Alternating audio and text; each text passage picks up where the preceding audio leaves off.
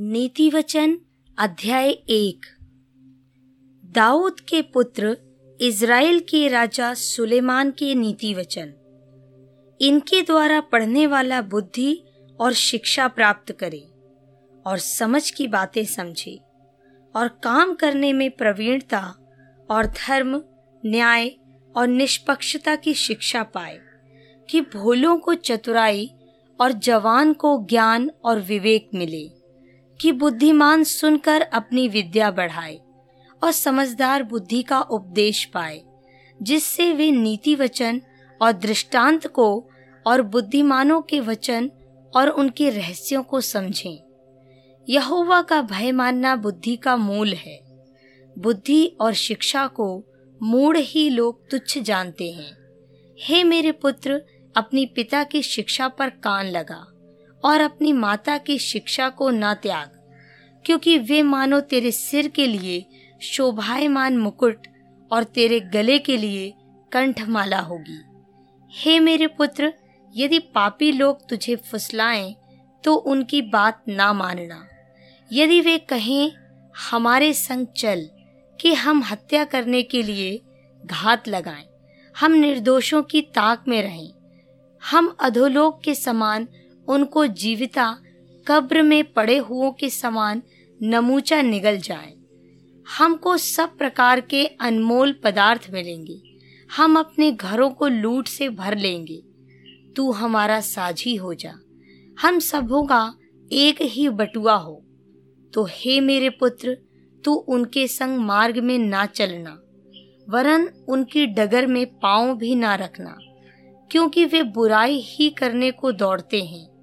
और हत्या करने को फुर्ती करते हैं, क्योंकि पक्षी के देखते हुए जाल फैलाना व्यर्थ होता है, और ये लोग तो अपनी ही हत्या करने के लिए घात लगाते हैं और अपने ही प्राणों की घात में रहते हैं। सब लालचियों की चाल ऐसी ही होती है।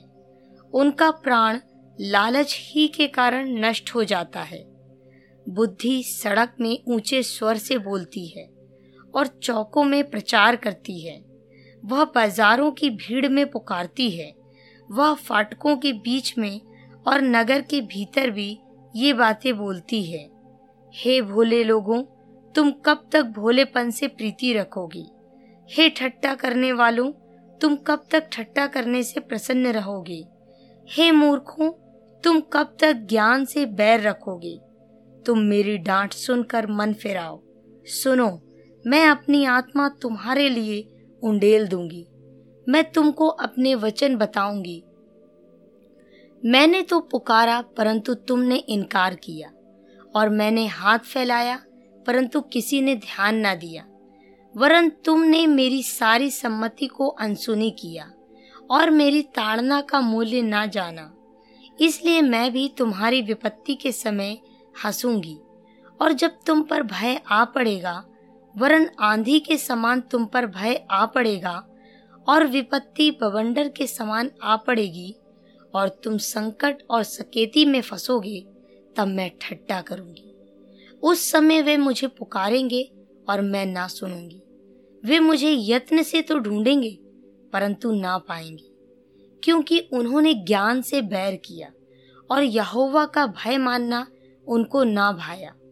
उन्होंने मेरी सम्मति ना चाही। वरन मेरी सब ताड़नाओं को तुच्छ जाना। इसलिए वे अपनी करने का फल आप भोगेंगे और अपनी युक्तियों के फल से अघा जाएँगे, क्योंकि भोले लोगों का भटक जाना उनके घात किए जाने का कारण होगा और निश्चिंत रहने के कारण मूढ़ लोग नष्ट होंगे, परंतु जो मेरी सुनेगा वह निडर बसा रहेगा और बेखटके सुख से रहेगा।